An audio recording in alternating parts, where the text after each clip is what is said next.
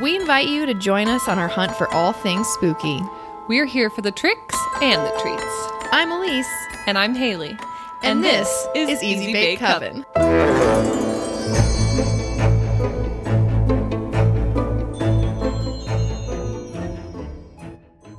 Happy Friday, Coven. You may notice that this episode looks a little bit different than most, in part because it's much shorter than our usual Friday news episode, and more so because I'm missing my better half. Halee, our favorite witch, our snarky bitch. Didn't mean for that to rhyme, but I'm going to go with it.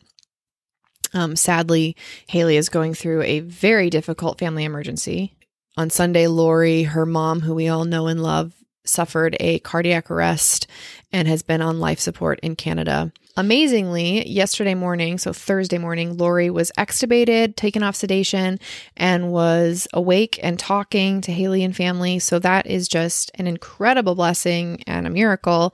And we are just well, I am just so thrilled, as I'm sure everyone is. And um, I know there's still a long road ahead, and they're still trying to figure out what's going on. But it is such a relief just to know that she is awake and alive. And there's obviously a lot more to the story, but I'm going to let Halee tell it. These are just the very basic details that we wanted to share with you guys so that you understand why things might look a little different.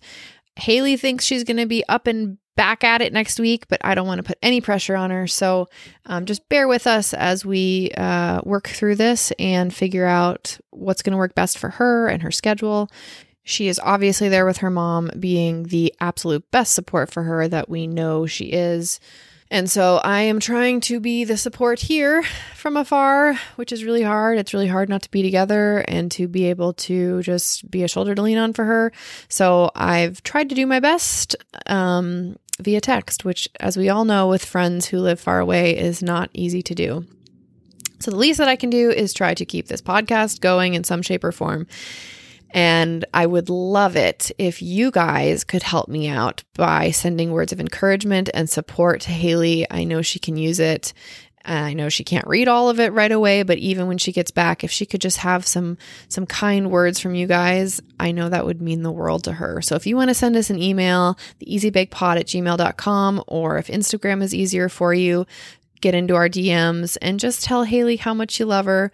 She is one hilarious, snarky, brilliant, beautiful, fantastic witch woman. We just love her so much. And I am not going to kid myself in thinking that I can be as funny without her or do as well without her. Uh, but that being said, if you've been listening, you've heard that we have had really great statistics lately and our numbers are going up. And we all know that an algorithm does not like when you stop participating in its game. So I am going to do my very best to try to put something out each week until she's with us again and ready to talk about her experience and ready to share spooky, dumb, paranormal bullshit that in the scheme of things doesn't matter at all. Um, but does bring joy to our lives. We love putting this show out together. We love that you listen to it. And we're just really appreciative to have you coming back each and every week. So, I'm going to do my best to bring you guys some news that I wish Halee was here to gawk at and laugh with me about. But I'm going to do my best to make it maybe a little funny, maybe a little informative, and mostly just something to keep us on the radar. Let's be real. So, bear with me. Actually, the first thing I wanted to share really isn't spooky at all, and it's not really part of our genre or normal episode, but it's really important to me.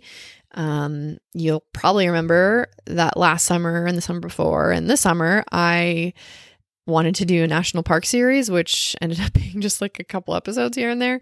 And so you should know by now that the outdoors, national parks are very near and dear to my heart, as it should be to all Americans and all people, because our wilderness is precious. And so it should concern you, as it does me, that Wyoming wants to sell 640 acres inside Grand Teton National Park. Uh, and you just got to imagine who would come and buy that, who would develop it. Would there be mini mansions? Would it be farmland? Who knows? This particular parcel borders the Bridger Teton National Forest and the National Elk Refuge and sits on an ancient elk and pronghorn migratory corridor. So, this is a very important area for these species, and to build houses on it, I think would just be detrimental and apparently, it's being sold for a pretty good deal. There was a public meeting in Jackson, Wyoming on November 9th, and a member of the public pointed out that the, it was valued at only $97,000 an acre, which is shockingly cheap compared to the other values in the region. Um, the entire valuation was $62,425,000, which I know sounds like a lot to us, but to a big developer, that's nothing, especially when you consider that these houses would have breathtaking views of the Tetons. so, unfortunately, the public comment period ended on December 1st, and the commissioners are going to vote on December 7th, which was yesterday. So, there's really nothing we can do at this point. But I just urge everyone to stay on top of information like this and to be aware of what's happening to your public lands. Keep public lands in public hands. We need to keep our national parks as wild and as vast as we possibly can for as long as we can, because once they're developed, we can't get them back. Or at least it'd be much more difficult to get them back. Next up, and I'm really, really bummed out that Halee isn't here to give her two cents, but did you know that the CIA has a secret office that has apparently conducted UFO retrieval missions on at least nine crash sites around the world? I think Halee would be like, Yeah, not surprised. No shit. Of course they have. Do we still trust the government at this point? No, Halee, you're right. No, we don't. she is here in spirit after all. Um, there's one source, of course, these are unnamed sources, that said at least nine non human craft have been recovered by the US government. What? And those are only the ones they're talking about. How many more are there they don't want us to know about? Also, here, Halee would say, and what are they not telling us? Why are they telling us this? And what is it they're trying to cover up by bringing this to our attention? Good question, Halee. We'd love to know. Apparently, there were three different sources who spoke on condition of anonymity, and three people all saying they've seen and or know about this private wing. That's not nothing. They do have this little like crest for this wing of the CIA. They called the Office of Global Access, and um, it looks kind of lame to me. like, couldn't they have had a better marketing person get together and make this logo look a little bit better than it does? It's just not really selling it for me. It looks kind of fake, but apparently it's real. Guess we'll never know. One of these sources says that the CIA has a system in place where they can discern UFOs while they're still cloaked, which, like, hello, we're accepting that see that UFOs are able to cloak themselves. That's amazing. Another source said that they specialize in allowing the US military to access areas around the world where they would usually be denied.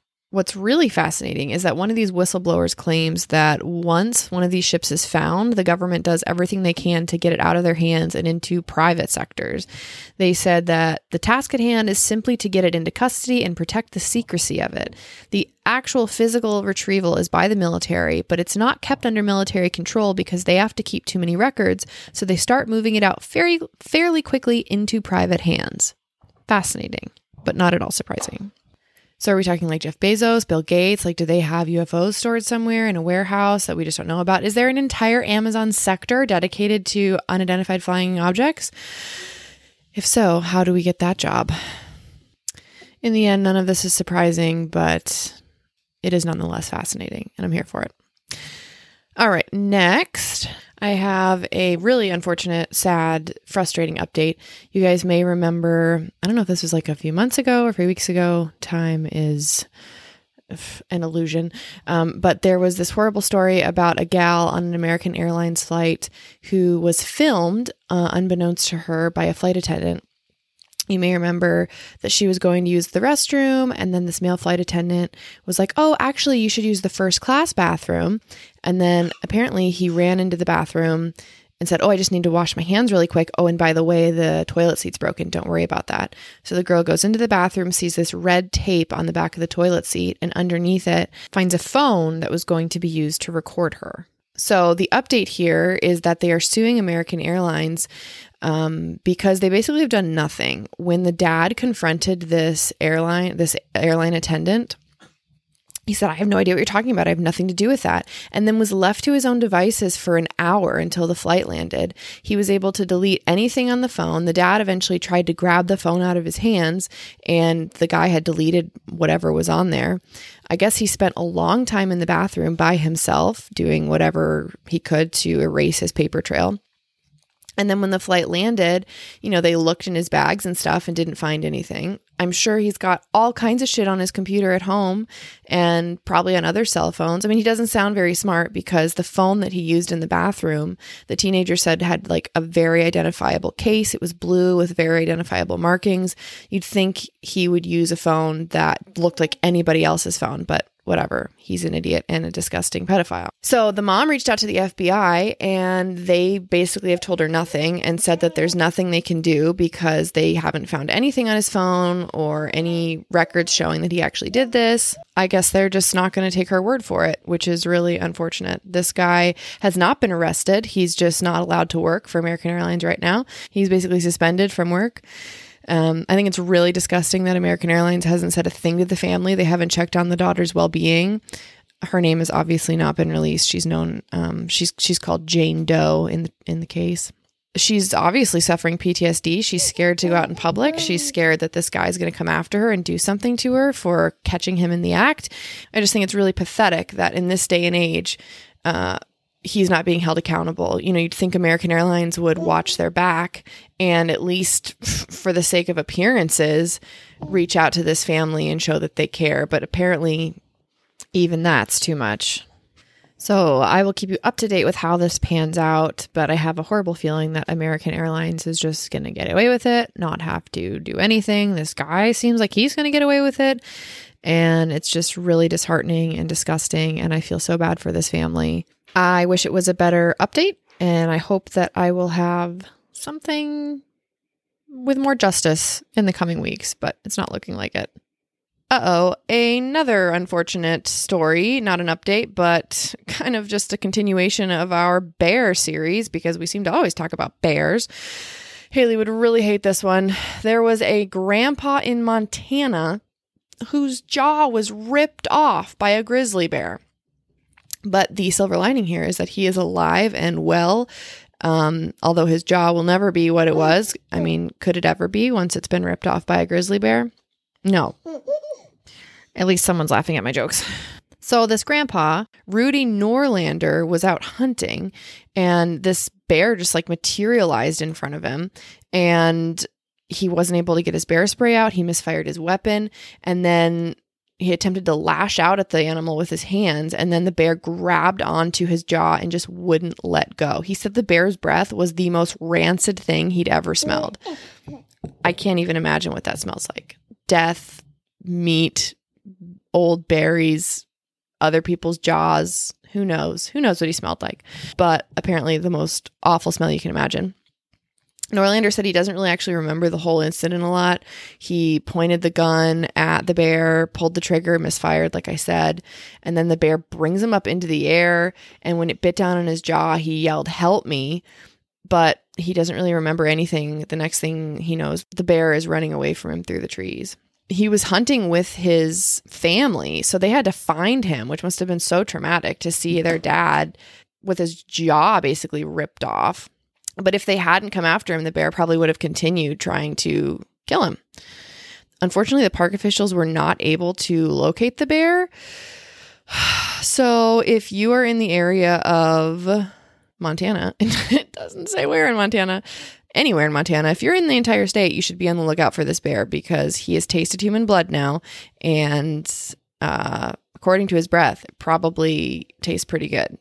So, be on the lookout. Always be on the lookout in the woods, um, but especially now with this bloodthirsty bear out there. But this guy sounds like such a trooper. He is back riding his snow machine. He's trying to keep a positive attitude. It's really pretty incredible that he's staying so positive in um, light of such a horrible thing. Obviously, his jaw had to be rebuilt, recreated, and so Uh, life is not back to normal, but he is making the most of it. And um, my heart goes out to him and his family, and I'm glad that he's here. He said jokingly, "Don't fight any bears, and you got unless you got me with you." So he's got a good outlook. Eloise thought that was pretty funny too. Here is the part where Halee would say, "Just stay home. Don't leave your house. Don't leave your yard. Don't go to school. Don't go anywhere. Just stay home, and you'll be safe because as long as you're home." Your jaw can't get ripped off by a bear unless you're like me and live in Alaska. Then it's very possible. It could totally happen. There is nothing breaking about this news. It's a tale as old as time, but it needs to be told. There is a pastor in India by the name of Reverend Timothy Joshi. I don't know if it's Joshi or Joshi. We're going to say Joshi. He uh, works or pastors for a church called New Life Church Ministry in the village of Kantibita and wouldn't you know it, he's running a scheme. He decides to tell people, or one person in particular, this poor woman, that he has this box that he found on a nearby farm. Don't know why it's there, but it has the power to bring her good fortune. That's all it says. Doesn't say if it's got like the power of everlasting life or if it's got the power to bring her money, just good fortune. And apparently, this poor gal is really down on her luck because she's willing to shell out a bunch of cash for it. Originally, Joshi says he will sell it to her for $2.5 million, which is outrageous. She's never even seen the box, okay? It's just he's told her about it. And then, being the nice guy that he is, he's like, you know what? Let's work out a deal. So he agrees that she can buy it for $400,000 toward well, the 400,000 is toward her eventually owning the box. I don't even know if that means she'll actually get it. So there's some other like businessman who's willing to like front the money for her as long as she provides a payment uh, uh, of $500,000. I think that's another payment on top of the 400,000. And he's like, "Look, we need to make this transaction happen ASAP because there are authorities on my trail in search of this box. Like it's the freaking Ark of the Covenant or something, which I'm pretty sure is where he got this idea from in the first place. Fucker thinks he's Indiana Jones." And finally something clicks in this poor lady's brain and she's like, "Wait a second. I think this might be bullshit.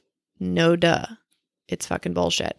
Eventually, the authorities find out about this, and he goes on the run with her money. No surprise there. And by the time they find him in this magical box, shocker, it's just an empty box. Never would have thought. Never would have guessed. I think our most shocking news of the week comes to us because of the true crime podcast S Town.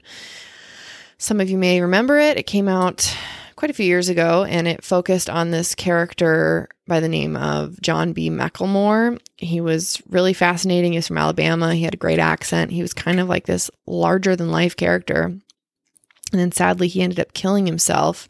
And the show shifted focus to a friend of his named Tyler Goodson.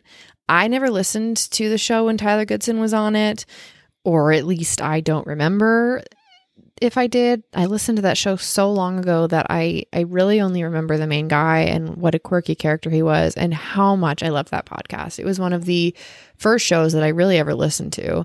Um, and obviously being a fan of true crime, it was fascinating. So that's why it's so incredibly shocking to hear that he was killed by police this week. It's not really clear what happened or what caused the standoff with police. But police were called to the 500 block of Georgia Loop in Alabama, where they found that he had barricaded himself in the home, and then this standoff with police ensued. Goodson was a tattoo artist and he was a plant worker when the podcast started.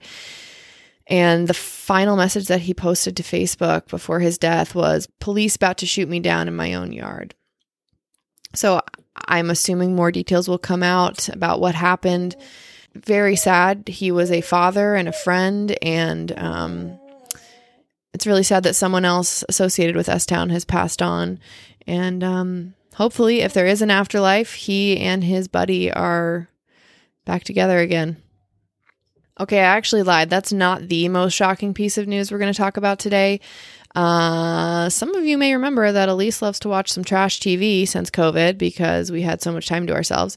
And you probably know by now that my husband and I like to watch The Bachelor. Uh, yes, I am ashamed of that. But what you may not know, at least I don't think we talked about it on this podcast, is that we submitted my dad to be on The Golden Bachelor, and he was actually one of the finalists. Uh, so if you've been watching Gary's journey on the show, so have we. We get together every week and watch it and think, oh my God, that could have been my dad. And my dad's like, thank God it wasn't. But if you watch the finale, well, if you didn't watch the finale, just like skip to the end of this episode. But if you haven't already, like, where have you been? It's all over the news. Sorry, I'm not ruining anything for you. But all this stuff came out right before the finale that he was basically not telling the truth about everything, that he had dated another woman shortly before shortly after his wife died despite the fact that he told everyone he'd never dated anybody and she was the love of his life. And all these weird details came out that like this woman that he dated he wouldn't go out with her in public after she gained like 10 pounds that he, made her go Dutch on all the meals, but that he also wanted her to pay him for half the meal before they paid the server so that it looked like he paid for the meal. Just all kinds of weird stuff. Um, I guess the real news here is just that my dad was almost on the show.